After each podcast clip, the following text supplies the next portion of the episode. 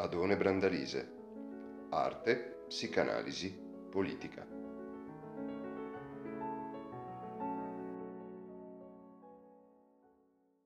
La mia previsione di avere in qualche modo determinato una sussidenza e forse una vera e propria estesa ed epidemica mortalità delle vocazioni spinoziane nostre non si è evidentemente verificata. Ringrazio della tenace partecipazione e a maggior ragione vi devo delle scuse perché questo incontro inizia con un quarto d'ora di ritardo rispetto a quando avrebbe dovuto avvenire. Credo che possa essere però non ragionevole che espanda queste mie giustificazioni dicendovi il motivo io in realtà stavo fino a qualche minuto fa pronunciando una relazione ad un convegno in provincia che riguardava la mediazione culturale e i mediatori culturali. Perché citarlo? Ma essenzialmente perché mi aveva accompagnato da tempo, che di tanto in tanto mi torna alla mente, quando accudisco a questi miei interessi, un passo che incontrerete, credo, andando avanti, se continuerete a leggere l'etica di Spinoza, non nel primo libro, quindi noi non ne parleremo. È un passo che io ricordo di aver messo a fuoco molti anni fa, eh, quando, avendolo forse non del tutto valorizzato in una prima lettura più solida dell'etica, lo trovai esaltato dalla forza della citazione come diceva Walter Benjamin, una citazione sottrae un frammento dalla cattivaria del senso compiuto e lo rende disponibile per un rapporto a 360 gradi con tutto, utilizzato come, come citazione d'esordio in un saggio di Ernst Junger, un personaggio che si penserebbe lontano da Spinoza. Ed era un una citazione in esame di un saggio che si intitolava La pace,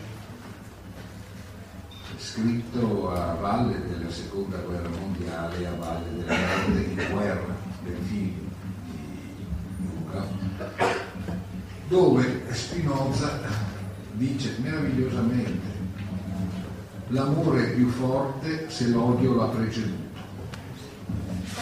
Ovvero sia, L'amore è più forte se l'amore si configura come trasformazione dell'odio in amore conseguentemente come liberazione e esaltazione di quelle energie che nell'odio stanno, per così dire, infernalmente imprigionate.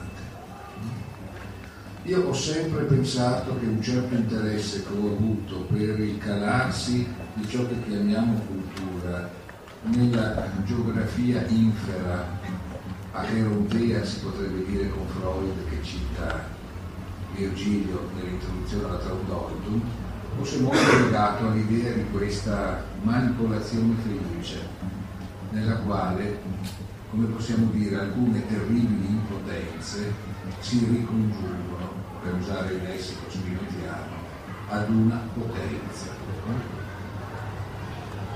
e credo quindi che in un certo senso l'ebreo marrano, emigrato forzoso e lavoratore di lenti Spinoza, probabilmente mi avrebbe perdonato questo ritardo ad un incontro in cui si dovrebbe parlare del suo pensiero.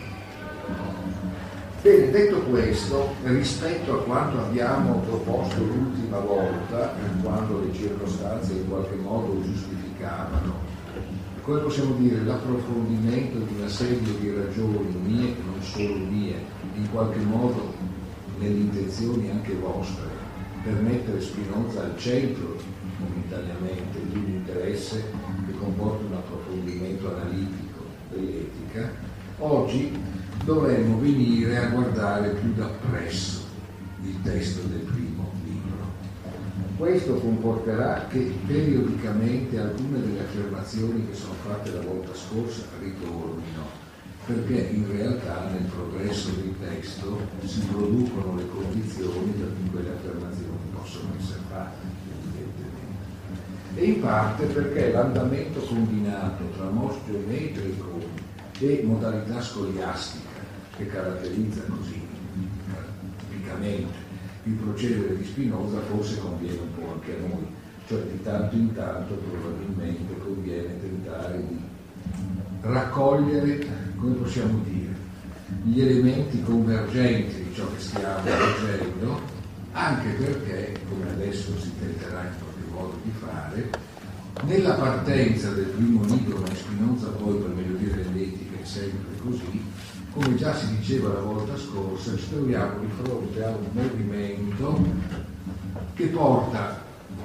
da una pluralità potenzialmente indeterminata e irrelata di fatti alla dimostrazione di una loro intrinseca unità all'interno di una forma nella quale si trovano un diverso significato, una diversa connotazione. Come dicevo la volta scorsa, forse con una definizione un po' azzardata, alla quale perché credo però in qualche modo possa restituire lo shock speculativo che si ha leggendo Spinoza, l'etica non è un libro che descrive la realtà delle cose o la forma del mondo, ma è il mondo. E il movimento che la produce è il movimento stesso che produce ciò di cui questo libro parla. Dio, la natura, la sostanza sono ciò che si forma di fronte a noi in queste prime battute che hanno come una loro finalità, se volete complementare, come un altro modo di dire il loro fine, quello di escludere la possibilità di riferire l'orizzonte della pratica filosofica a qualcosa che stia al di fuori della realtà del mondo che noi possiamo constatare come immediatamente evidente. Già dicevo la volta scorsa, se c'è una ragione che a me sembra operare potentemente nel mos geometricum, questa per molti versi sta nel poter partire da definizioni assiomi, ovvero sia partire da delle evidenze indimostrabili, o per meglio dire non bisognose di dimostrazione partire, e quindi stiamo entrando nel testo da cui poi adesso ci muoveremo un poco, entrare, dire, e dire che eh, ci si trova di fronte a delle evidenze che non hanno bisogno di dimostrazione, significa innanzitutto escludere una modalità, quella che rinvii ciò che c'è al prodotto di qualcosa che ne sia esterno. Questa prima parte dell'etica si intitola Dedeo. Questa prima parte dell'etica tende a rendere evidente e a ottenere uno sviluppo coerente con questa evidenza del pensiero che Dio non è qualcosa che diversa dalle cose crea le cose. Non c'è un Dio creatore caratterizzato da una sostanza diversa rispetto ai suoi prodotti creati. E nello stesso tempo il fatto che Spinoza intitoli a Dio questa prima parte non è privo di significato, perché nel modo in cui vedremo essere Dio non altra cosa dalla sostanza e dalla natura e dalla potenza sta in qualche modo il compimento di un gioco tra tutti questi termini che, restando distinti, ma dimostrando progressivamente di essere la stessa cosa, fanno sì che questa cosa sia. Il gioco di queste denominazioni consente in un certo senso alla sostanza, nei quali si riassumono, di non essere quell'entità astratta e statica e atemporale che spesso è stata rimproverato a Spinoza di essersi immaginato.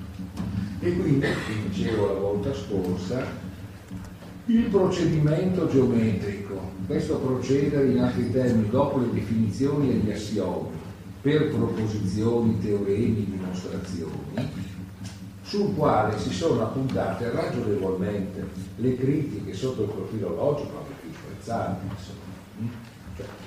I lettori e i critici di Spinoza hanno sottolineato che per molti versi questi passaggi che dovrebbero essere geometricamente, cioè matematicamente inconfutabili, potrebbero anche traballare, potrebbero anche subire delle confutazioni significative.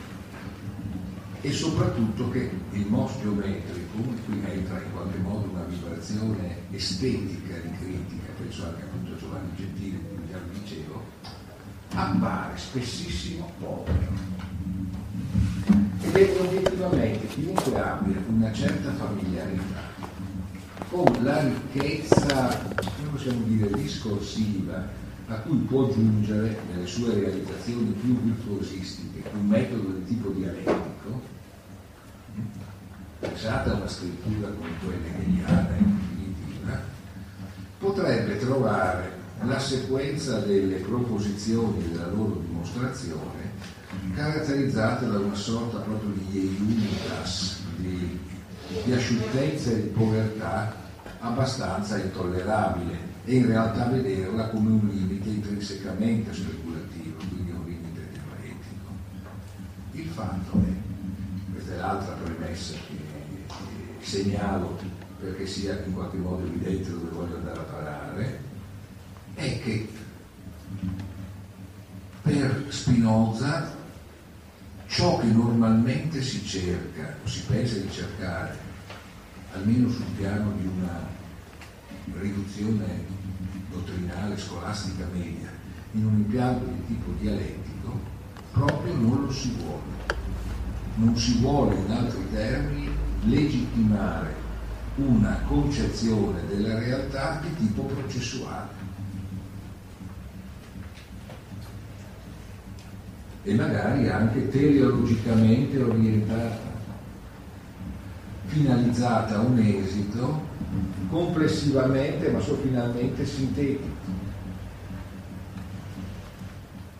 La sostanza di cui parla Spinoza è, come abbiamo detto la volta scorsa, ma adesso vediamo con più precisione nel testo, una sostanza eterna.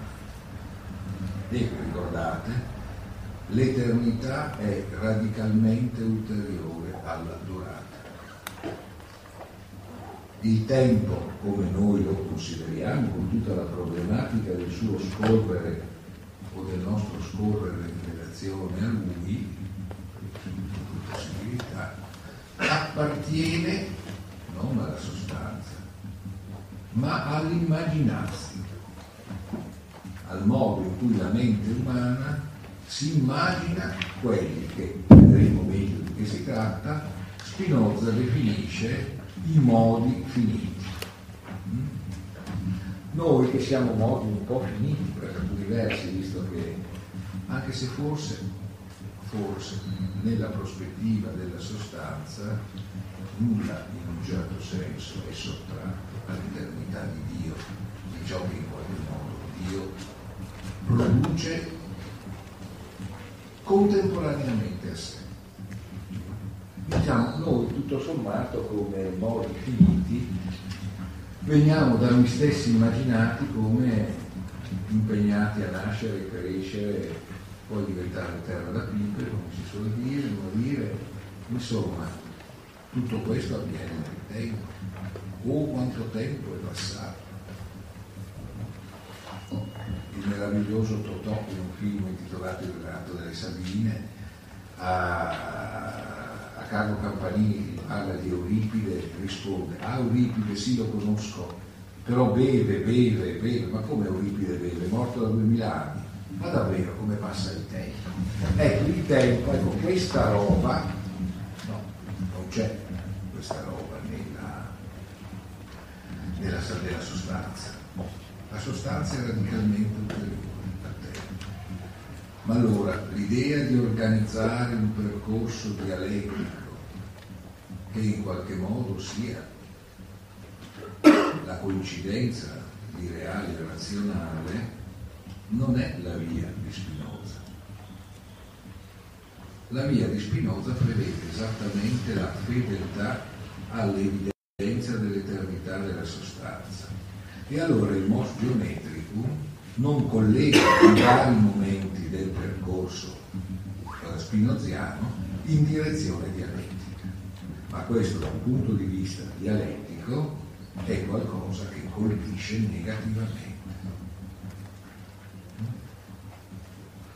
E d'altra parte, se poi in qualche momento ritornerete a una problematica di ordine politico riguardante Spinoza, dove per problematica politica intendo dire una problematica che riguarda il modo di pensare ciò che chiamiamo politica una volta che si sia detto cosa che sembra si possa fare più facilmente leggendo il trattato teologico, soprattutto il trattato teologico politico, ma che non è cosa che non riguardi decisivamente l'etica, beh, ecco, vi accorgerete quanto sia difficile, per così dire, costituzionalizzare Spinoza, ovvero sia fare 2 più 2 e ricavare da tutto questo delle formule politiche che stiano dentro alle domande classiche della politica sovranità, rappresentazione e così via. E nello stesso tempo, forse vedrete che proprio per questo ne abbiamo parlato la volta scorsa, un testo come quello spinoziano è stato sentito molto così, provoca a tentare di pensare il rapporto tra i modi finiti che noi siamo in una forma diversa da quella che la modernità ha prodotto nel mondo della scienza politica quindi un modo diverso di pensare il cosiddetto individuo, la cosiddetta sovranità il governo, tutte queste cose, o forse di non pensarle neanche a pensare a qualcosa. Bene, e per questo dicevo, io conto di, adesso sono, io già le tre e mezza, di andare avanti un'oretta più o meno, se avete pazienza, dopodiché eh, se credete possiamo cominciare a ragionarci assieme, insomma. Eh. Se vedo che la cosa sta diventando troppo motivo di sofferenza, tendo anche di condensare, meglio come si diceva una volta a scuola, per poco, ma non male se non bene. Quindi io tenterei per il momento di coinvolgere eh, nella esercitazione di oggi le definizioni, gli assiomi e diciamo le prime 10, forse 12 proposizioni con relative dimostrazioni. Dopodiché saremo, per così dire, a un terzo quantitativo del primo libro e con l'avvertenza che tutti sottoscriverete che con il rispetto per questa categoria c'è una differenza tra la esegesi filosofica e l'attività del venditore di formaggi, per cui questa quantità non essere significativa, siamo sostanzialmente a un terzo del discorso che vogliamo fare in tre sedute, quella di oggi e le altre due, che dovrebbero arrivare alla fine di questa analisi del primo libro. Come ricordate, si diceva, la ribadisco adesso, le definizioni sono una modalità del nostro metodo, una modalità è un'idea definitiva. No? Il rispetto ai teoremi, le definizioni sono affermazioni che non vengono dimostrate dal teorema, ma servono a dimostrare. Questo vale per le definizioni in maniera diversa per gli assunti. Le prime quattro definizioni si prestano tutto sommato ad essere lette assieme di un fiato e ad essere commentate in forma aggregata, per dei motivi che spero di esagerare. Intendo per causa di sé, sarebbe la causa sui, no? per causa sui intelli, intendo per causa di sé ciò la cui essenza implica l'esistenza, ossia ciò la cui natura non si può concepire se non esistente. Già qui il lettore potrebbe dire non ci sto, ma intanto vediamo come Si dice finita nel suo genere quella cosa che può essere limitata da un'altra, della medesima natura. Per esempio, un corpo è detto finito perché ne concepiamo sempre un altro più grande. Così un pensiero è limitato da un altro pensiero, ma un corpo non è limitato da un pensiero né un pensiero da un corpo. Di queste cose vi avevo accennato un po' la volta scorsa, ma al, allora, come possiamo dire, questi passaggi rientravano all'interno di una presentazione complessiva del modo spindiano. Adesso dobbiamo in qualche modo seguirle come tasselli del primo libro, del, non del primo libro, la prima parte. Intendo per sostanza ciò che è in sé e ciò che è in sé e per sé si concepisce vale dire ciò il cui concetto non ha bisogno del concetto di un'altra cosa dal quale esso debba essere formato. Intendo per attributo ciò che l'intelletto percepisce della sostanza come costituente la sua essenza. Allora, vediamo una serie di termini che sono in gioco in questa abbiamo ovviamente la causa e la causa sua, la causa di se stesso, l'esistenza, abbiamo la sostanza, abbiamo l'attributo e abbiamo l'intelletto.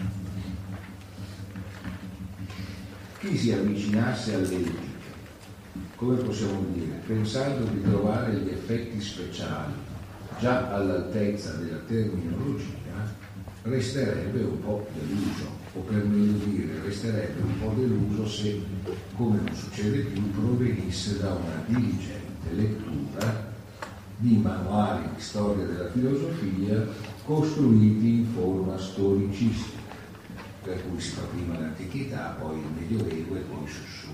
Perché se avesse fatto diligentemente parti relative all'antichità e al Medioevo, sulle prime direbbe, vabbè, ma questo è essenzialmente il lessico aristotelico risistemato in latino e in qualche modo ridefinito da quella cosa che chiamiamo scolastica. Vuol dire, tant de cui plus non letto, insomma, no? Tanto rumore ha fatto il tizio che sta presentando la cosa per poi arrivare a un testo dove si parla col lessico di San Tommaso.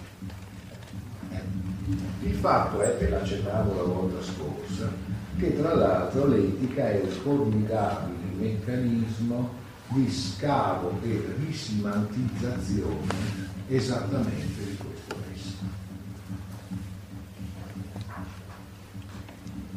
Spinoza lavora sul lessico della scolastica in un certo senso scavando a suo modo i suoi presupposti e rideterminandolo secondo un percorso che i maestri della scolastica, almeno apparentemente, non hanno mai compiuto. Anche se, se avessimo più tempo, eh, questo però veramente bisognerebbe fare un seminario di quelli che durano diverse sedute e si fanno con una serie di libri davanti, anche con una certa pedanteria, qui si tratterebbe di vedere in che misura Spinoza recuperi all'interno di questo suo percorso, rideterminandolo appunto, anche fasi ben inteso di vicende recenti dell'aristotelismo tomistico, Nello stesso tempo, come possiamo dire, eh, già qui avrete in qualche modo percepito, ma la cosa diventa molto più evidente dopo, che vi sono, vi sono gli elementi di un dialogo filosofico a distanza con una grande operazione filosofica, anche questa in realtà non insensibile al problema dell'eredità della grande scolastica, come quella di Cartesio.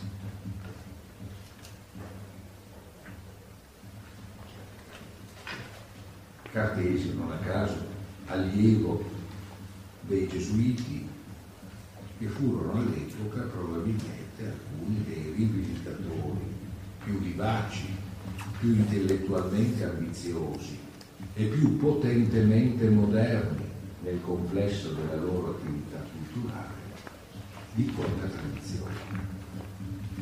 Quando avete presente il contesto gesuitico è un contesto ipermoderno. Il confronto con la modernità è l'essenza della scelta della compagnia di Gesù e l'enfasi sulla potenza intellettuale è, è il cuore di quel progetto. Sintomaticamente, peraltro, poi possiamo dire alcune espressioni massime di quella, quella, quella cerchia furono sostanzialmente dal punto di vista filosofico essenzialmente caratterizzate in senso umanistico. Bene. Allora ritorniamo. Causa di sé è ciò la cui, la cui essenza implica l'esistenza, ovvero si è causa di se stessa, quella cosa che, la cui essenza implica l'esistenza. L'essenza di qualcosa, cosa sarà? Beh, in qualche modo, mh, mm, lo vedremo anche andando avanti, l'essenza è ciò che l'intelletto coglie di una sostanza.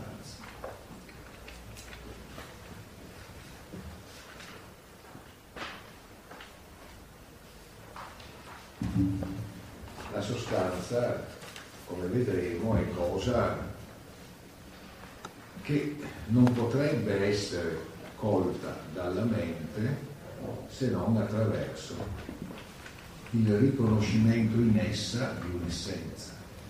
E vedremo che questo poi caratterizzerà il problema di ciò che chiamiamo attributi, gli attributi di una sostanza. Quindi si intende per causa di sé ciò che nel momento in cui noi se ne pensi l'essenza non possiamo pensare che esistente. Allora, è causa di se stesso ciò che non può essere colto dall'intelletto se non come esistente.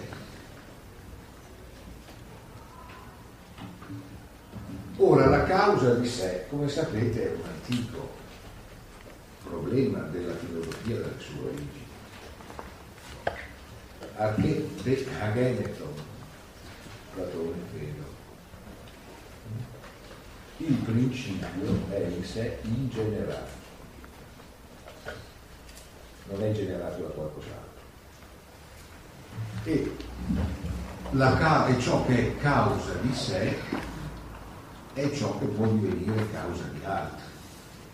Platone ci dimostrare l'anima è immortale perché non è messa in moto da altro, è messa in moto da se stessa. Quindi la causa di sé è ciò che figura nell'ordine, è ciò che è principio del sole. E quindi la natura di questa cosa la cui essenza implica l'esistenza è ciò che non può essere concepito se non esistente. Da poco vedremo la sostanza, Dio, eccetera, tutte queste cose che progressivamente si dimostrano essere anche la stessa cosa, non possono che essere concepiti come esistenti. Su questa scia, guardate bene, avremo quel percorso che porta a far coincidere libertà e necessità. Non c'è, ve lo ricordo perché meglio averlo presente, credo man mano che leggiamo, in Spinoza una libertà che sia la libertà di fare o di non fare. L'unica libertà è la libertà di essere perfettamente reali. Per cui il Dio di Spinoza, come già vi dicevo, come adesso progressivamente vedremo, non è un Dio che stia là indeciso se fare una certa cosa o non farla. La sua non è potenza in quanto è potere di fare o di non fare. Queste sono le miserie dei potenti umani. Eh? Dio fa tutto quello che fa necessariamente e liberamente nello stesso tempo. E lo fa, come vedremo, perché questo è il suo essere sostanza.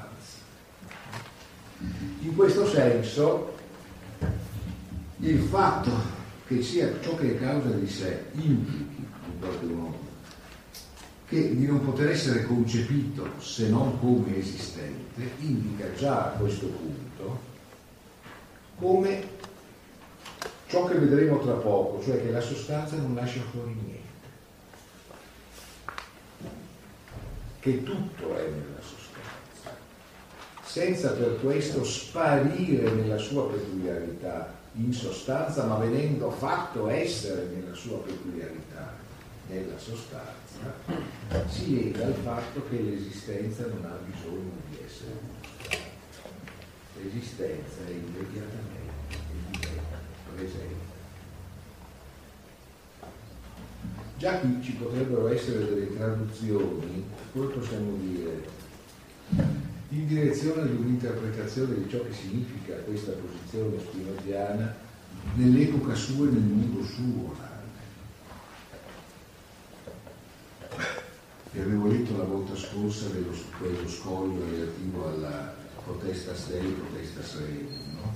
vuol dire sostanzialmente non abbiamo bisogno di un re per esistere non abbiamo bisogno di un monopolio messiano del potere per poter essere uomini capaci di un'organizzazione di vita tra loro. Non abbiamo bisogno di costruire baroccamente, cosa peraltro grandissima secondo me, una tecnologia dell'ordine delle relazioni umane dalla convinzione che tutto sia sogno, che tutto sia illusione. Spinoza lavora sull'immaginazione, ci spiega che l'immaginazione umana è inadeguata, ci spiegherà però anche che le idee possono essere adeguate quando sono idee chiare e distinte e quando sono idee chiare e distinte hanno realmente una forza divina nel senso di questo Dio di cui si parla.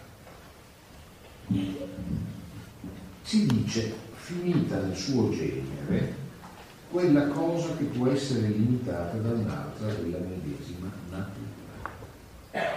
Ciò che è finito è finito perché è limitato da qualcos'altro.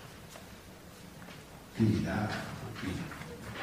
Ma per essere limitato da qualcos'altro il qualcos'altro deve essere della stessa natura, perché se non sono della stessa natura non si incontrano.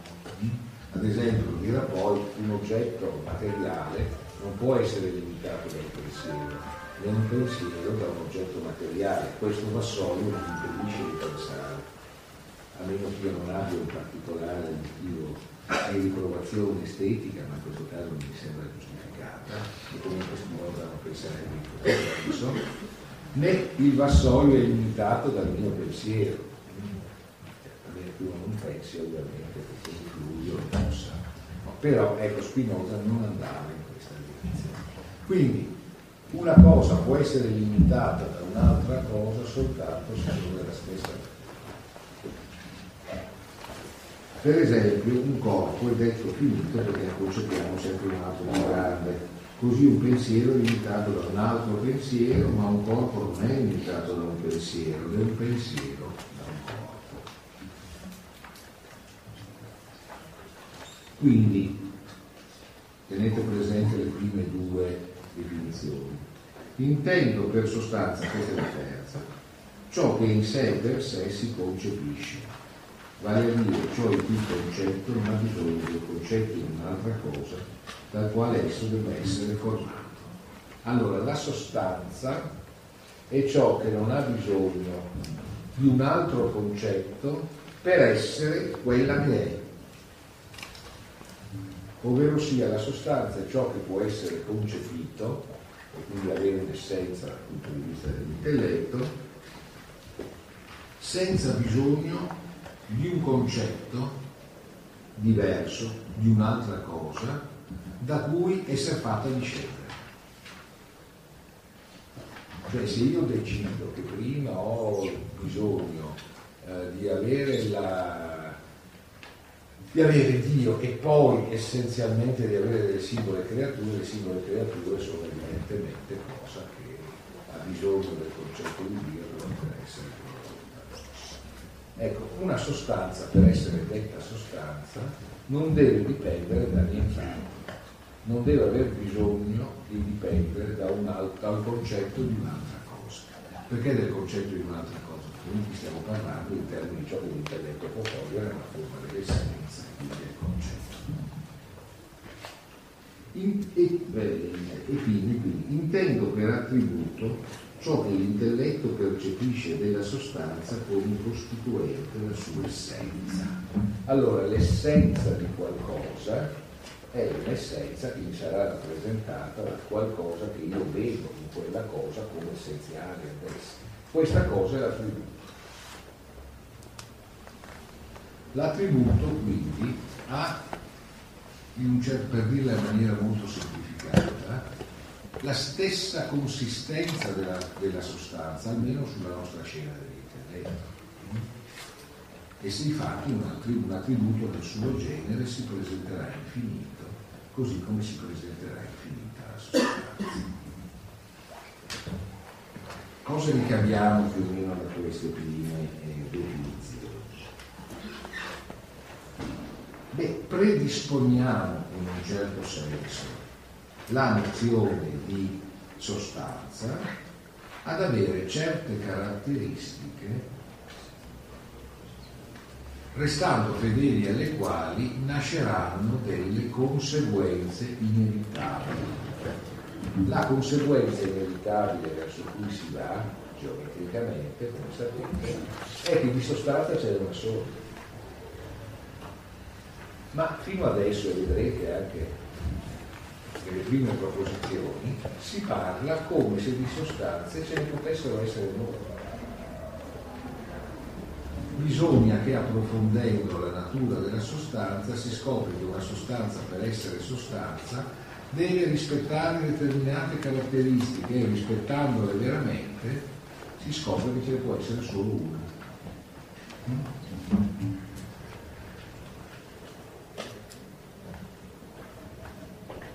La definizione quinta introduce un altro termine decisivo nel lessico spinoziano il concetto di modo. Abbiamo visto che un, attributo, un attributo come che l'essenza è ciò che l'intelletto concepisce della sostanza. Per cui, ad esempio, l'essenza della sostanza, come dice la prima definizione, è che la sostanza abbia consistenza e che quindi esista la, l'essenza stessa della sostanza ci presenta la sostanza come esistente, non pensabile se non come esistente. L'attributo è ciò che l'intelletto percepisce come costituente l'essenza, ovvero sia una certa sostanza ha un attributo. Questo attributo indica un elemento costitutivo della sua essenza, per cui nella sostanza questa cosa non può non esserci. È un attributo, cioè sostanziale. La sostanza non può fare a meno.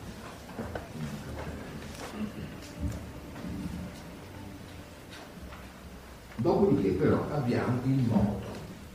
Intendo per modo le affezioni della sostanza, ossia ciò che è in altro per il cui mezzo è pure concepito. Beh, affezioni, mm? affezioni.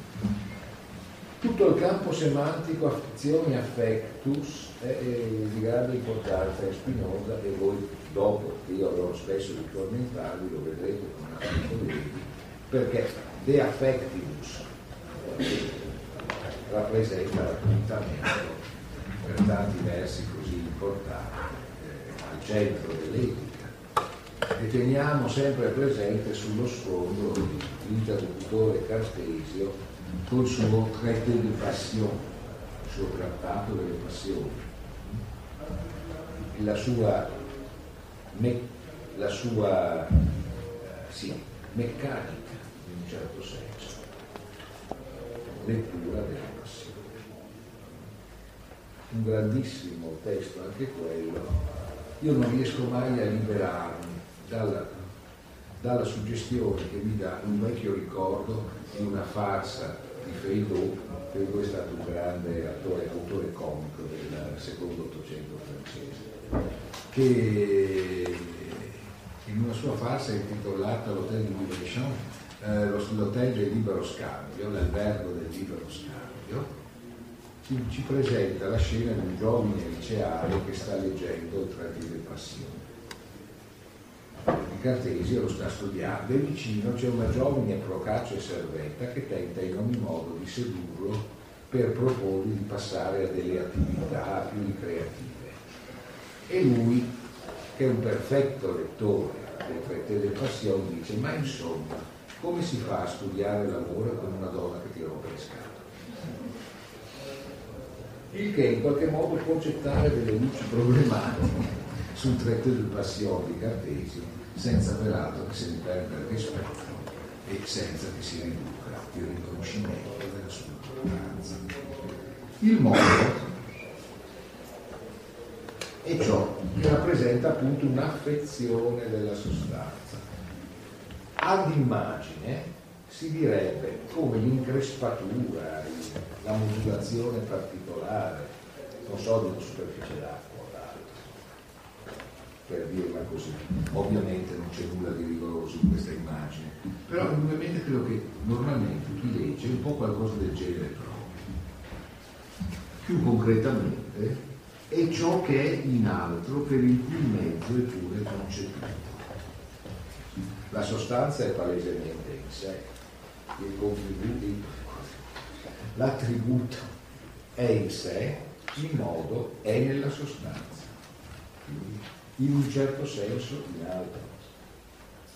Il modo è ciò che noi, il nostro intelletto, non può immaginare indipendente dalla sostanza e che immagina in un certo senso come avveniente nella sostanza e prodotto nella sostanza. Ovvero sia qualcosa che è concepito per il mezzo di altro.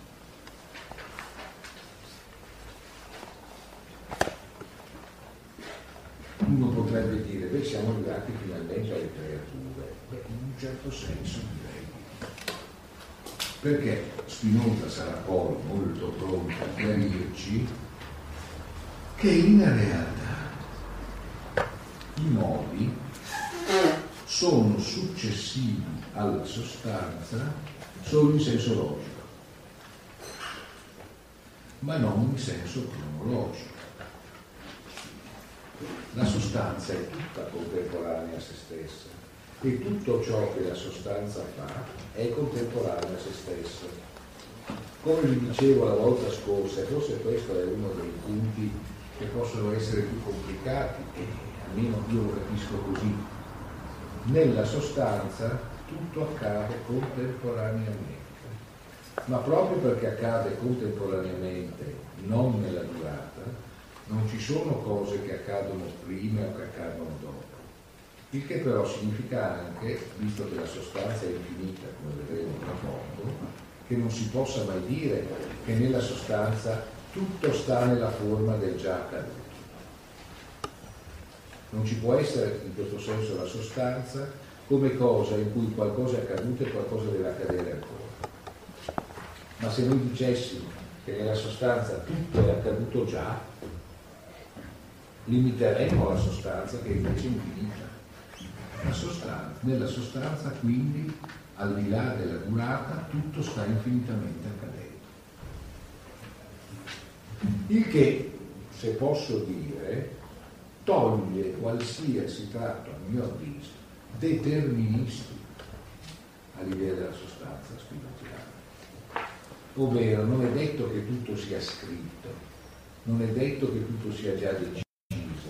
La necessità della sostanza non è un destino che ci forza, perché veramente tutto ciò che accade accade contemporaneamente e quindi anche i nostri cosiddetti conflitti hanno una loro rilevanza perché sono dentro a qualcosa che sta accadendo ora in cui a ben vedere non c'è nulla che vi stia in maniera inerte speriamo di tagliarlo dalle registrazioni nella sostanza stiamo sempre giocandoci tutte le nostre carte il gioco non siamo mai del nuovo siamo mai fuori. Ci stiamo giocando in contemporanea sempre tutta la nostra vita. E quindi il gioco in un certo senso sempre a te. Ti fa l'etica, che si chiama etica non per caso, indica un percorso attraverso il quale si potrebbe arrivare a un tale grado di limpidezza e di lucidità nel collocarsi nella sostanza dal poter realizzare concretamente ciò che intendiamo per libertà, non come libertà da, non come libertà di fuoriuscita da qualcosa, ma come libertà che coincide con una necessità alla quale non ci siamo adattati, ma che abbiamo contribuito a produrre.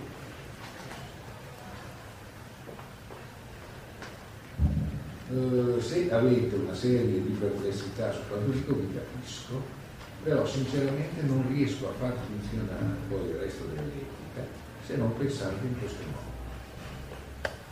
Se no devo adattarmi alla prospettiva in cui Spinoza diviene il determinismo. Se voi pensate alle origini della grande filosofia classica tedesca idealista, filosofische Briefe über Dogmatismus und Kritisismus, Schelling, Schelling fiammeggiante. Spinoza il dogmatismo, Kant il soggettivismo, dove andiamo? Questa è la domanda di Schelling. Chi lo ha letto sa che si passerà attraverso la tragedia e dopo attraverso una via pratica, ma su questo adesso non dobbiamo parlare. Dicevo, Spinoza può diventare in certe rappresentazioni il campione del dogmatismo, tutto nell'oggetto, nel soggetto. Non mi sono mai convinto che sia così. Intendo che ci siamo per Dio, come mai Dio in un posto che si chiama Dedeo arriva alla sesta definizione.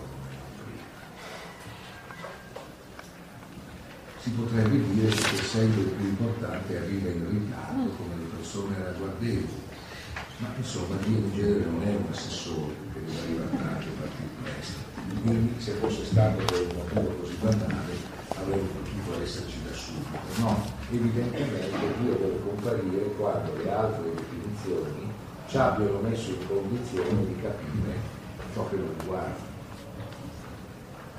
Intendo per Dio, quindi per Dio ha bisogno che sia stata messa in campo tutta la batteria concettuale di prima, perché se ne possa dare una definizione. Intendo per Dio un essere assolutamente infinito, cioè una sostanza costituita da un'infinità di attributi ciascuno dei quali esprime un'essenza eterna e infinita. Che vuol dire? Se si parla correttamente di Dio si dovrà pensare a questa cosa qua. Se c'è Dio è perché c'è questa cosa che abbiamo spiegato. Ovvero è un essere assolutamente infinito assolute, cioè in questo caso limitate da vita, non condizionate Per il momento, come possiamo dire, non si dice la cosa che si arriverà a dire tra poco, non limitato da nulla perché fuori di lui non c'è. Da poco c'è Comunque non limitato da nulla. Cioè una sostanza che è costituita, l'Intelletto la riconosce così, da un'infinità di attributi ciascuno dei quali esprime un'essenza eterna infinita. Quindi Dio è una sostanza costituita da un'infinità di attributi, ciascuno dei quali esprime per l'intelletto un'essenza che è da intendersi come a sua volta infinita ed eterna. Quindi Dio ha esattamente tutte le caratteristiche di una sostanza atemporale o guido metatemporale, per me, forse temporalissima, ma totalmente ulteriore alla durata e al modo con cui l'immaginazione umana concepisce il tempo. È caratterizzata da attributi infiniti che hanno la stessa caratteristica di eternità che la sostanza stessa, perché sono il modo in cui si articola l'essenza e conseguentemente è la, la, la, per il momento a tutti ci siamo arrivati la descrizione della sostanza più ricca che c'è per un attimo. Restiamo sull'infinità degli attributi per un momento senza voler approfondire questa condizione che sarebbe estremamente ardua, pensiamo a una grande tematica sviluppatissima prima che Spinoza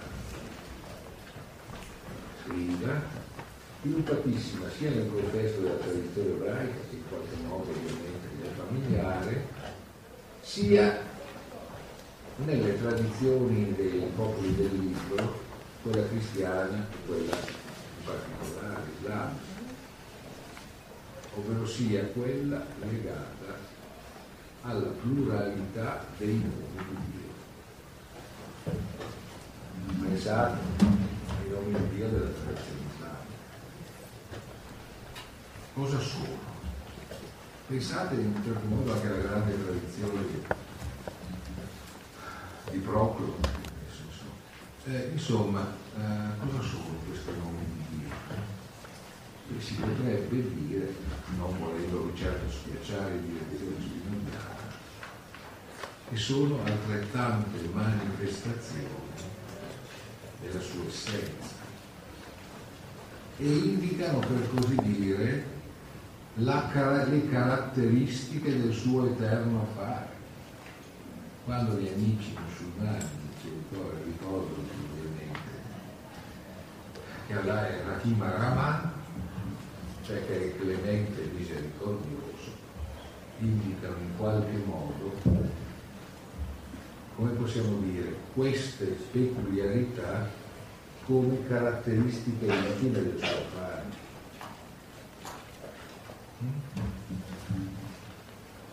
Non vorrò in alcun modo eh, farmi interpretare gli attributi in questa direzione, però quella tradizione, quelle tradizioni in genere si fanno carico a loro modo di un problema. Il rapporto una volta di più è grande tema, caro Platone, non soltanto, del rapporto uno molteplice, il grande tema del Parlamento, intero con il grande Platone. La molteplicità delle cose deve sparire di fronte alla superiore unità di Dio Dio deve essere dissolto nella pluralità di entità diverse come nel politeismo? Beh, tutta una grande tradizione di tipo sufico, ad esempio, nel cambio islamico, ma non soltanto ha cercato di pensare contemporaneamente l'unità di Dio nella pluralità delle sue manifestazioni, la pluralità degli enti.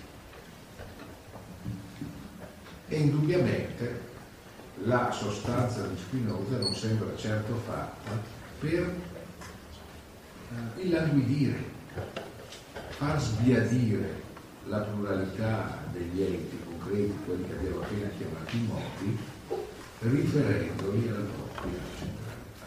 Anzi, come vedremo, la, è qua è meno inadeguato concepire la sostanza come la tensione che si produce tra tutti i modi che sono interni senza l'intento che si cada allora nell'errore di pensare i modi precedenti alla sostanza.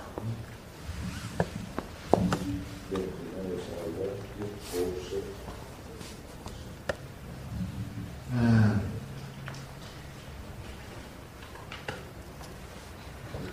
Alla, alla definizione di guardate Dio segue una spiegazione che è il caso della Giulia dico assolutamente infinito nel caso di Dio, non infinito nel suo genere, perché di tutto ciò che è infinito soltanto nel suo genere possiamo negare un'infinità di attributi. Ma appartiene invece all'essenza di ciò che è assolutamente infinito, tutto ciò che esprime un'essenza e non implica alcuna negazione. Quindi Dio viene detto infinito assolutamente e quindi non infinito nel suo genere, perché di ciò che sia infinito solo nel suo genere possiamo negare degli attributi. Mentre invece Dio, nella definizione che appena stata data, ha attributi infiniti. Non c'è nessun attributo che sia escluso da Dio. E quindi tutto ciò che esprime la sua essenza non implica alcuna negazione nella sostanza non c'è negazione.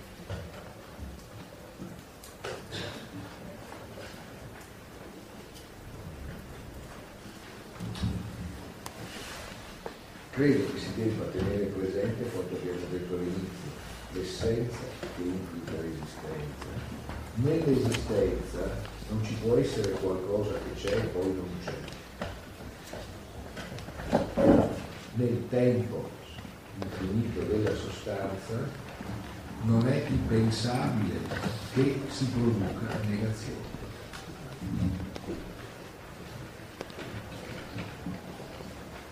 Così possiamo passare alla settima e ottava delle definizioni.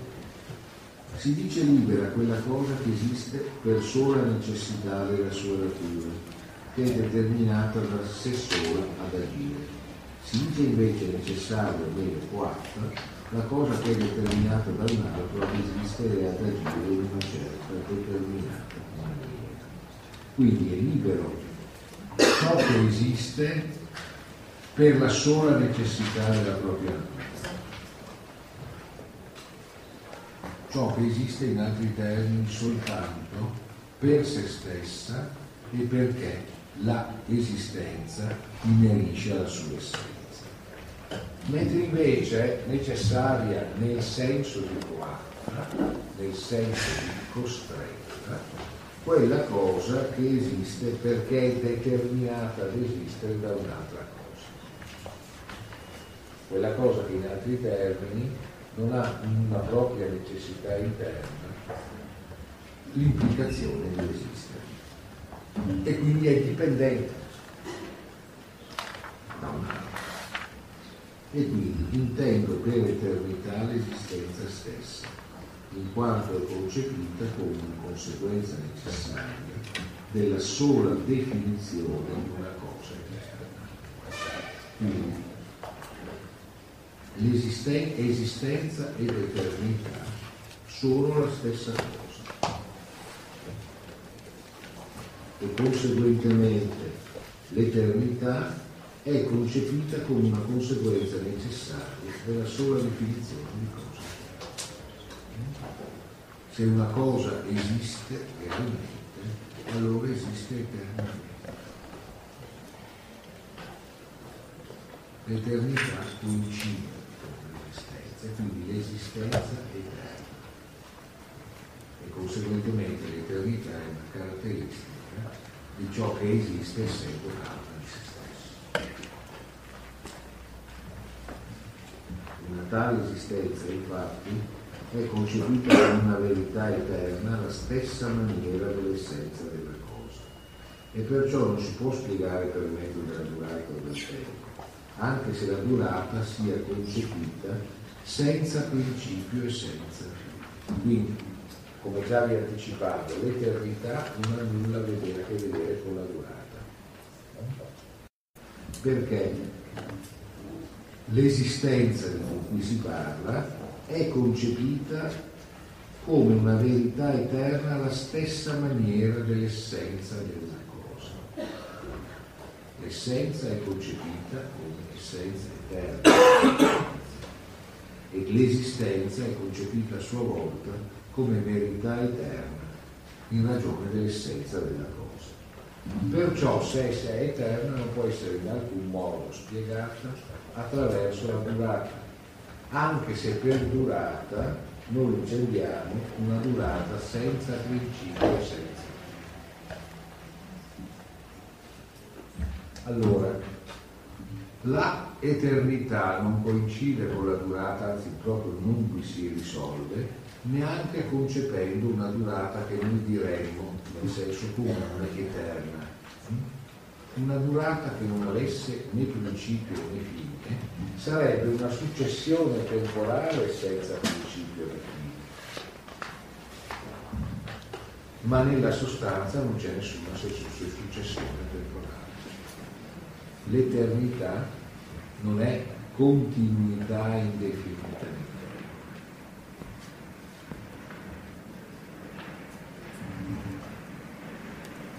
Bene. Credo che converrà, se voi siete d'accordo, in realtà leggere gli assiomi e analizzare gli assiomi e poi forse probabilmente cominciare a vedere se ci sono quesiti So come stia andando la curva della sopportazione.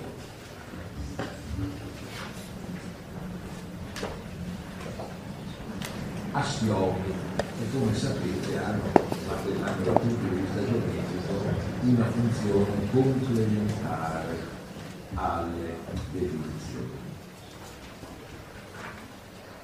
Dobbiamo tenere presente che gli assiomi devono essere fatti, valere e quindi usare in relazione a ciò che abbiamo appena sentito, perché sulla base di ciò che abbiamo appena sentito dovremo capire in un certo senso meglio, per dire Spinoza se lo spiegherà, cosa deriva dalle definizioni che abbiamo appena dato. Per capire cosa deriva dalle definizioni che abbiamo appena dato di assieme. Quindi, quindi tutto ciò che è è o in sé o in altro.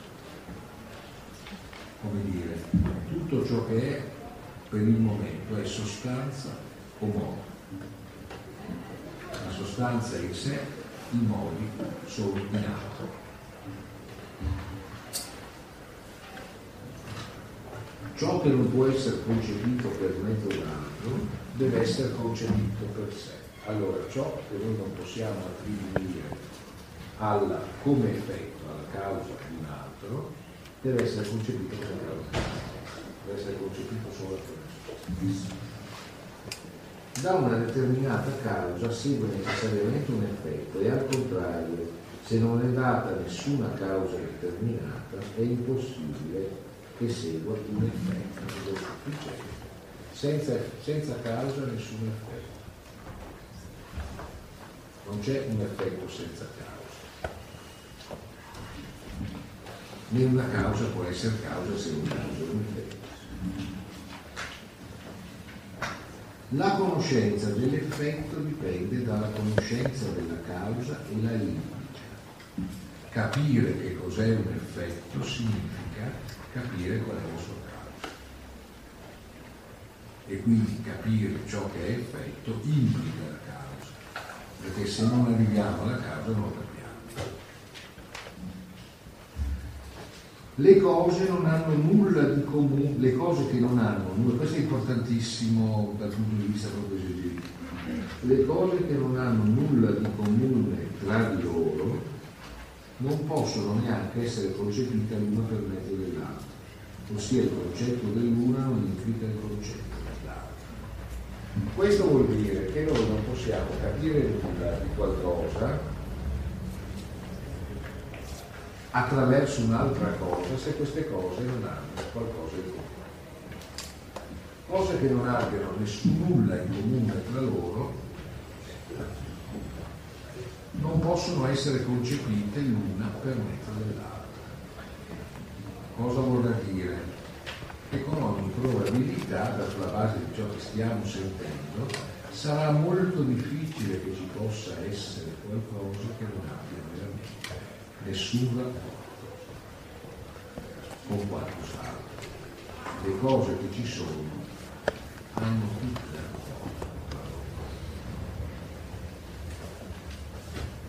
l'idea vera deve accordarsi con il suo ideale, ovvero sia l'idea è idea vera quando è conveniente a ciò che è ideale.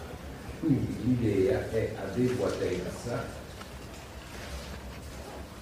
a ciò di cui è idea. E poi vedremo Spinoza l'idea non si dimostra, ma si manifesta irresistibile là dove essa raggiunga le caratteristiche della chiarezza e dell'adeguatezza. Quando l'idea è perfettamente adeguata a ciò di cui è l'idea è chiara, distinta e inconfutabile. L'essenza di tutto ciò che si può concepire, l'essenza di tutto ciò che si può concepire come non esistente, non implica l'esistenza. Cioè ciò che può essere concepito come non esistente non ha esistenza. Insomma, tutto ciò che c'è, c'è.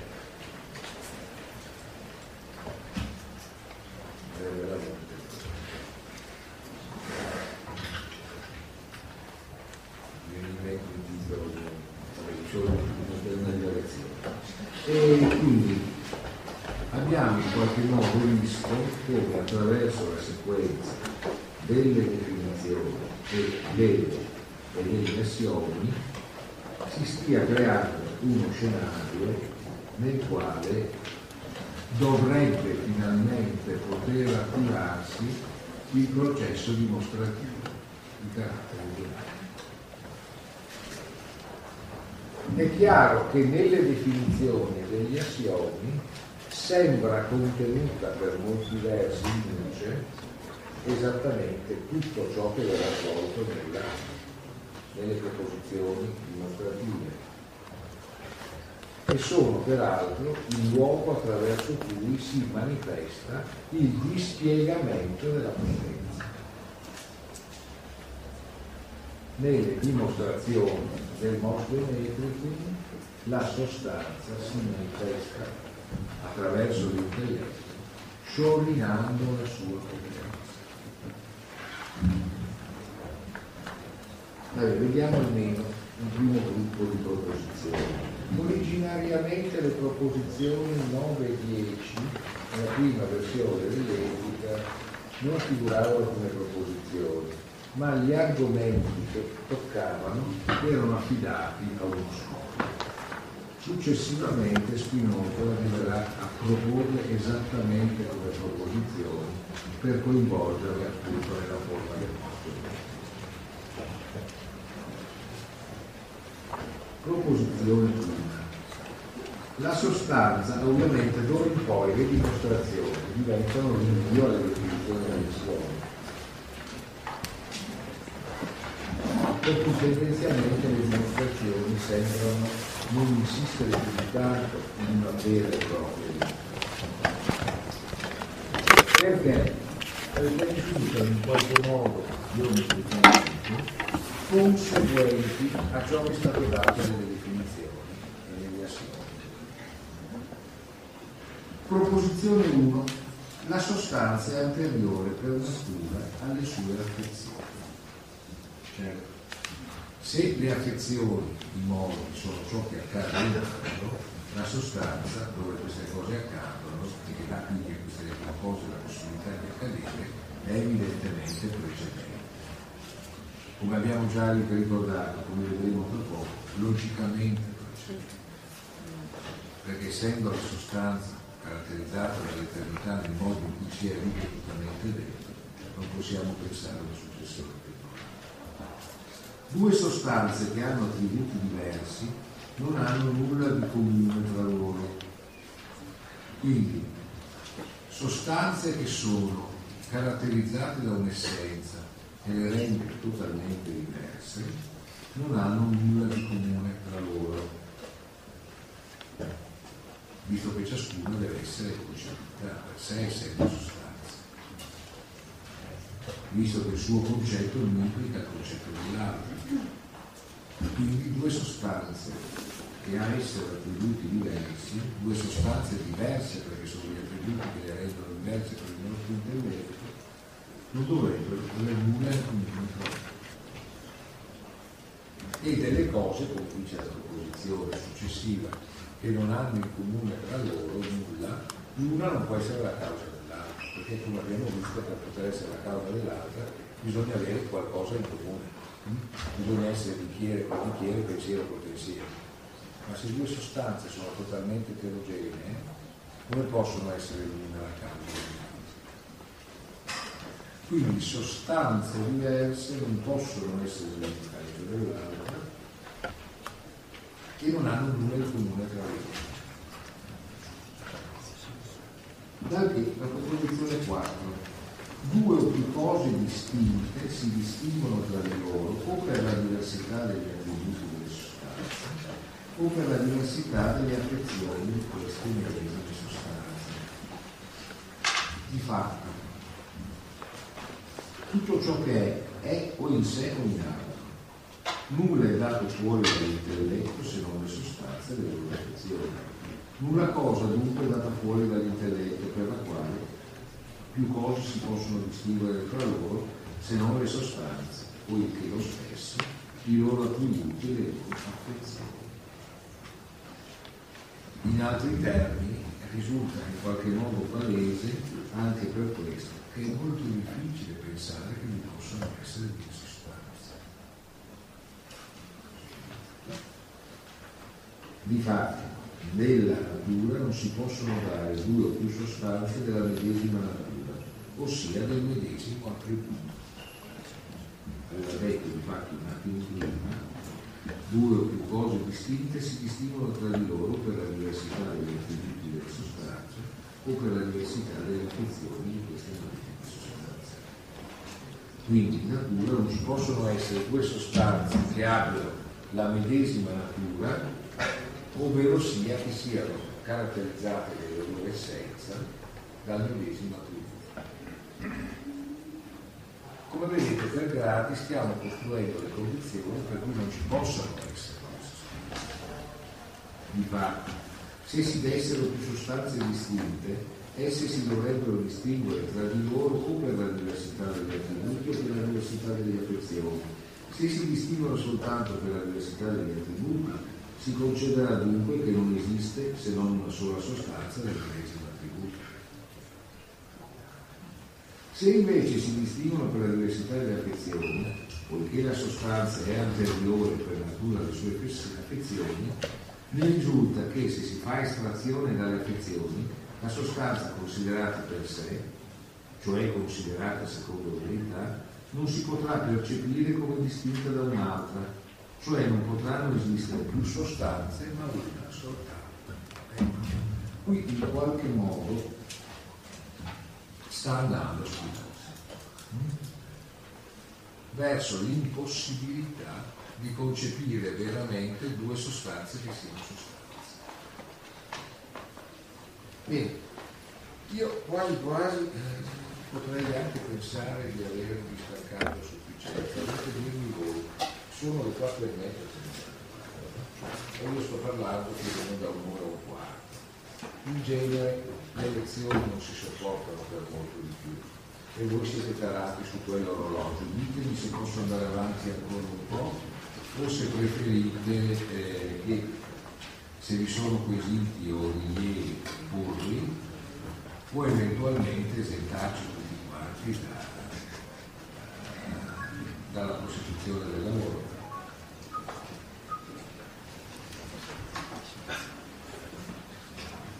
Se non ascolto le piccoli, io avanti allora per un paio di proposizioni. Però voi a questo punto potreste interessare. Ah, eh, la, la definizione di proposizione di la definizione di proposizione cosa si intende per proposizione? Ah, la proposizione è la proposizione secondo la modalità geometrica, ovvero sia quella proposizione che va dimostrata cioè le definizioni non sono dimostrate, gli assiomi non sono dimostrati, la proposizione è la proposizione che va dimostrata. Cioè, voglio dire, se io faccio una qualsiasi proposizione geometrica e qui dico che la somma dei quadrati costruiti sul triangolo, su un triangolo, la somma dei quadrati costruiti sui due lati, eh, sulle librati è che pari alla somma dei quadrati ipotenusi, eccetera, faccio una proposizione, quella devo dimostrare. Le proposizioni che qui vengono proposte vengono dimostrate, come vedete, essenzialmente attraverso il rinvio alle definizioni. Cioè le proposizioni sono dimostrate per conseguenza logica nel momento in cui si accettano le definizioni che sono. E qui sono proposizioni concettuali? Sono delle proposizioni concettuali? Ah beh certo, sono proposizioni, come, cioè, in genere, non... come in genere avviene per ciò che riguarda la geometria. Io ho sempre avuto problemi eh, a, a, comprendere il rapporto tra modo e sostanza, segnatamente tra modo non esistente e sostanza. Perché noi nel pensiero possiamo pensare a un'infinità di modi non esistenti, ma questi allora cosa sono? E anche parecchi interpreti credo abbiano sempre avuto problemi a, a, a determinarli, eh, cioè che si inventa no, gradi di potenza. Ma di fatti, di fatti, questa è una delle, io spero di non stare dando una, una lettura problematica. No, per il momento umilmente descrivendo la traccia dell'armonizzazione. Già nella prima lezione all'ideo del comunicazione e andando avanti verso la fine vorrei alludere appunto alle complicazioni che hanno anche una portata radicale, nel mio caso non opereranno tanto come computazioni, ma come tentativo di leggere anche attraverso questi momenti che possono essere da osservare apolitici la natura effettiva delle intenzioni di opera. Per ciò che riguarda il caso che tu dicevi, certamente, i modi che in un certo senso sono, sembrano prodotti dalla nostra immaginazione, io mi auguro, mi auguro immagino un cavallo alato o una chimera.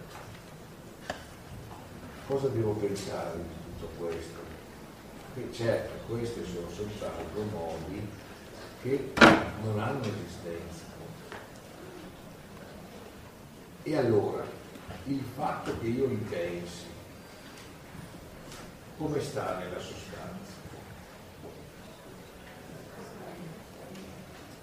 E questa domanda effettivamente è stata utilizzata come obiezione all'interno di Spinoza, è stata anche concepita in relazione alla possibilità di immaginare gradi diversi della realizzazione della sostanza. La cosa può essere concepita in questa forma. Non a caso Deleuze concepisce la filosofia spinoziana come filosofia dell'espressione. E indubbiamente nell'espressione è possibile concepire una gradualità, una pluralità di chiave. Insomma, noi siamo nella potenza, ma come abbiamo visto non siamo nella potenza nella forma della temporalità per cui in qualche modo ci si sia incardinati in questa siamo nella potenza in quanto eternità. Allora, all'interno della potenza come eternità, come abbiamo visto, sono contemporaneamente presenti anche tutti i tempi, tutti i tempi che sono in qualche modo inerenti alla configurazione concreta dei modi. Cioè voglio dire, se io sono un modo, io rispetto alla eternità sono nell'eternità in quanto modo. visto che non c'è una differenza cronologica tra me e Dio. Sono lì, sono pari. Però nello stesso tempo, per visto che io sono io in tutta la mia vita, la mia temporalità, quella che io vivo senza la quale non sarei me stesso, c'è o non c'è? Quindi io sono nell'eternità con tutto il mio tempo concentrato nell'eternità nell'essere però il mio tempo. Quindi questo mio tempo gioca nell'eternità assieme a tutti i tempi che si producono nell'eternità. No? Allora io posso sviluppare un grado maggiore o minore di adesione all'eterna sostanza a seconda del fatto che io operi con l'immaginazione o giunga a operare con l'idea che ha resistito. Per cui, fino a quando opero con l'immaginazione, opero producendo immagini di cose non vere che sono resistenti come parte del mio essere modo secondo la mia immaginazione. E quindi in questo senso, eh, attraverso il, nel momento in cui operi nella forma dell'immaginazione, in me si dà un punto di potenza inferiore alla potenza della, della sostanza. E in un certo senso, quindi io in questo caso avrei anche come una responsabilità di essere un punto in cui la sostanza è meno. Anche se poi la sostanza, ovviamente, necessariamente la sostanza nel senso della sua eternità. Questo tipo di considerazione è una delle cose che rendono secondo me più interessanti cioè nel momento in cui io mi innalzo alla pura limpidezza e distinzione delle idee, io non, io non sto vivendo solo qualcosa che ha una rilevanza conoscitiva, sto producendo un fatto ontologicamente rilevante. Cioè potremmo dire, anche se la cosa può sembrare discutibile per tutto ciò che ho già detto, che la sostanza è la sostanza anche per quello che fanno letteralmente i suoi modi. Cioè, l'agire degli esseri umani, proprio perché non sono un'altra cosa rispetto alla sostanza, rientra nel grande gioco della sostanza. La sostanza non è indifferente a ciò che i modi fanno, anche se ovviamente questo non può comportare che si immaginino i modi come distinti e autonomi dalla sostanza o precostituiti rispetto alla sostanza o post-costituiti rispetto alla sostanza, per cui la sostanza diventi soltanto la forma di una loro relazione. Questo ci riporterebbe in una direzione che non è quella che spieghiamo, in cui in genere alla fine si ipostatizza la relazione. Non ho capito, scusa, qual è il posto della relazione? Eh, esattamente, voglio dire, noi non possiamo in altri termini pensare che la sostanza diventi semplicemente la relazione tra i mondi, perché in questo caso la sostanza diventerebbe un'ipostasi della relazione. La relazione si sostanzializzerebbe. E non è questo. Non so se ho detto Certo che questo è uno dei punti vertiginosi cioè cosa ne è della sostanza quando noi non siamo adeguati a capirlo? Però quando siamo adeguati a capirlo l'abbiamo capita da sempre e per sempre. Nella nostra proiezione, nell'eternità, il nostro tempo c'è, come possiamo dire, come una nostra intensità all'interno dell'eternità, dove peraltro questa viene portata ad un livello superiore nel momento in cui questo però avvenga concretamente, avvenga concretamente nella nostra esperienza di pensare. Quando il nostro pensiero è libero dall'immaginazione, il nostro pensiero diventa di penare. È per questo che secondo me paradossalmente l'idea di uno spinoso panteista non è un'idea che lo sarebbe se Dio fosse una presenza pervasiva. Ma in questo caso Dio non è nulla che abbia aspetti pervasivi, proprio perché non è in alcun modo concepibile solo come una parte della sostanza o come un'altra sostanza o come qualcosa che invade da fuori la sostanza, ma è la sostanza stessa.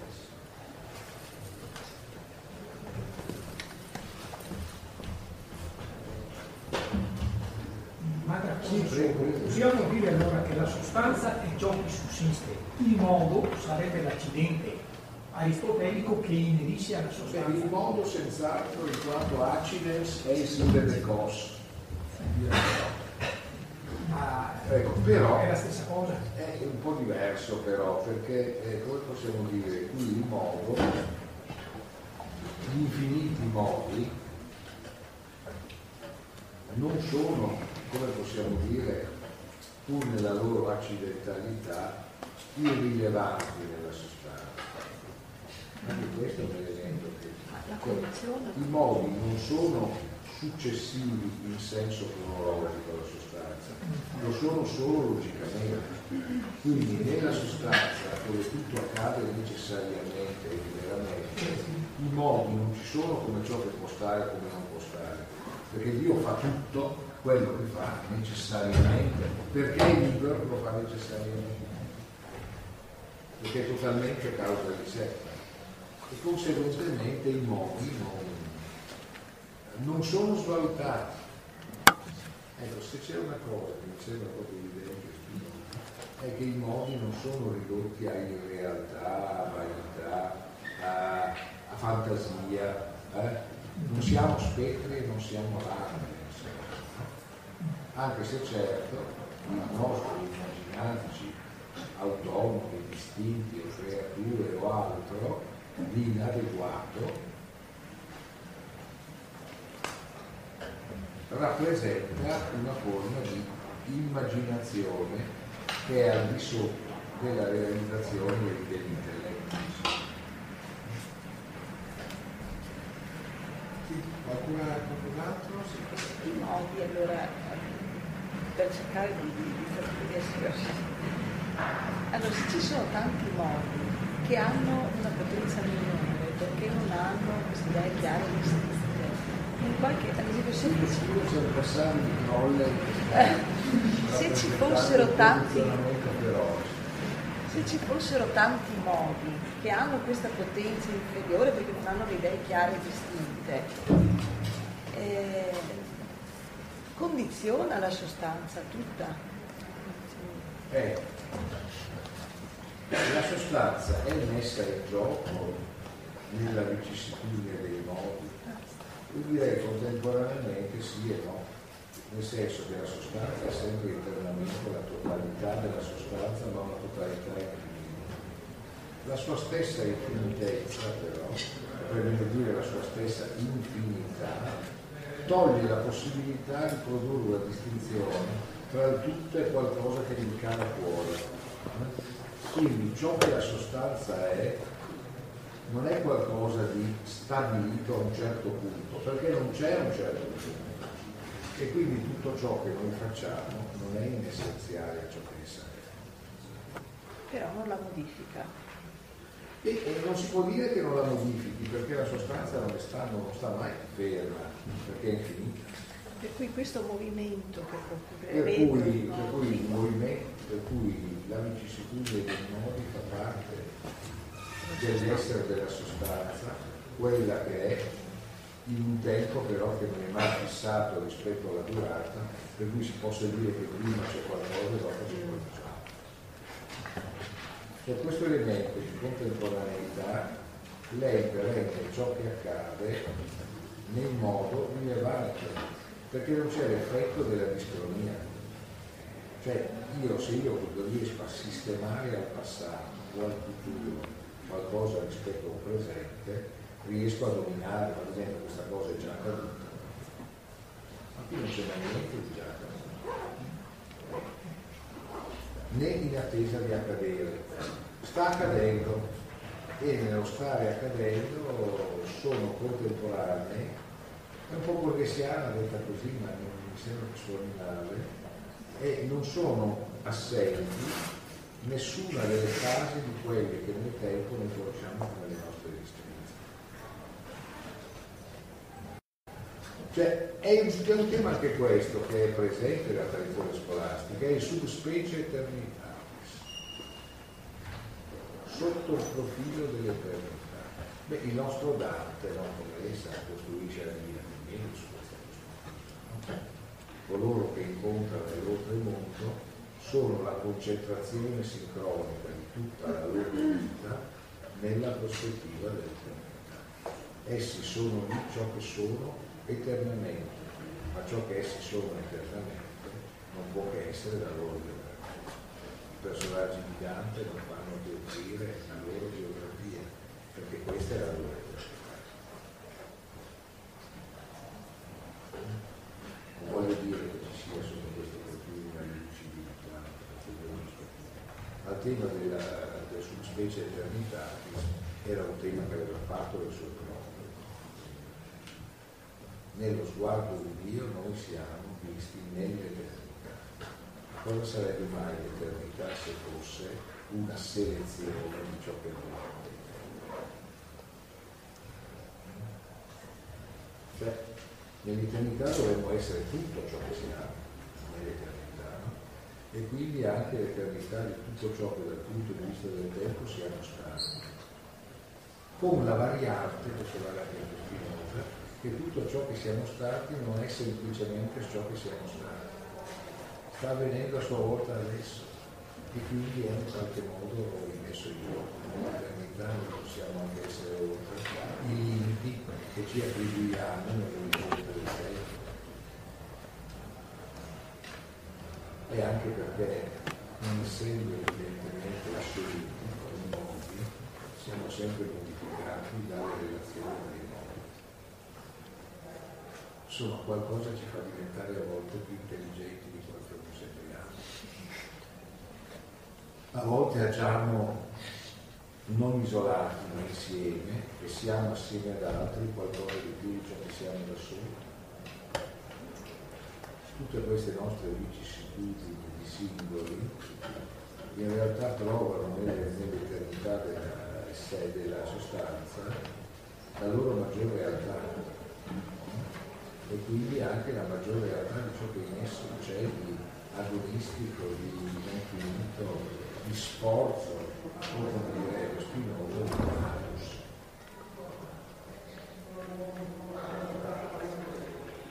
Il Conatus sese conservandi che vedrete con qualcun altro andando avanti, è esattamente ciò che ci caratterizza come modo, il nostro voler continuare ad esserci. Questa cosa è giocata nel nostro essere nuovi, nel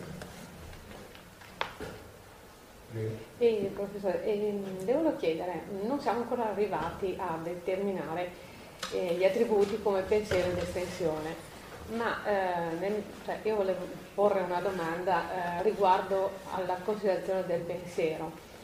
Eh, per Spinoza eh, il pensiero è infinito, è eterno. In questo caso allora noi possiamo dire che abbiamo una mente, cioè che la nostra mente è individuale o è come dire, collettiva. Mi scusi, mi passi il termine, anzi me lo spieghi, perché appunto non, cioè, ho un po' capito, ma non ho ancora, come dire, sintetizzato e non sono riuscita a collegare l'individuo, cioè me e la me, elementi nelle quali sono in relazione, anche se mi pare di capire che relazione non ha più non ha una, un diretto significato con la sostanza eh. il pensiero. Forse sono andata un po' oltre? No, no, no, solo che questo comporta con piacere che noi si apra per un istante eh, il Dementi, che è il libro che arriva subito dopo, meglio fa parte di subito dopo quello che è stata eh, affidata. Spinoza dice nell'esordio, passo ora alla spiegazione delle cose che hanno dovuto seguire necessariamente dall'essenza di Dio, cioè dell'essere eterno infinito, non di tutto però, perché abbiamo dimostrato nella proposizione semplice della prima parte, non ci siamo ancora che da essa devo seguire infinite cose in infiniti modi. Ma scriverò solo quelle che si possono condurre quasi per mano alla conoscenza della mente umana e della sua beatitudine suprema. La mente umana è indubbiamente quella mente a cui appartiene l'intelletto, ma la sua beatitudine suprema è quella di risolversi in una piena adesione alla sostanza.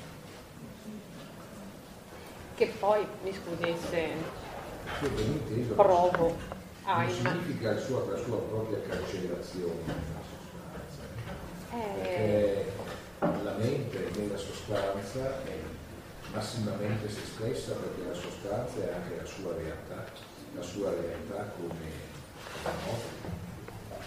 Certo, e mi pare che allora eh, ci ricolleghiamo altro salto in avanti, ma alla quinta parte dell'etica. Quindi la beatitudine suprema è ovviamente la libertà umana. Grazie. Non so se l'ho risposto a Sì, sì, sì, sì, mm, e mi aiuta senz'altro a fare chiarezza. Grazie. Cosa dite? Noi possiamo anche proseguire sino all'ultimo dei presenti. L'esempio haitiano della sinfonia degli Ardini può anche essere in qualche modo replicato nei progetti limiti. No, visto che è tornato l'organizzatore di tutte queste cose, poi possiamo concludere per oggi? Sì, ormai se qualcuno appunto vuole venire a capo, C'è qualcuno che desidera porre dei nel bene, vuole andare, però insomma abbiamo già occupato una parte che Ti è piaciuta questa puntata? Segui gli aggiornamenti del podcast Adone Brandalise su Spotify e la pagina Facebook Adone Brandalise Teoria della letteratura. Alla prossima!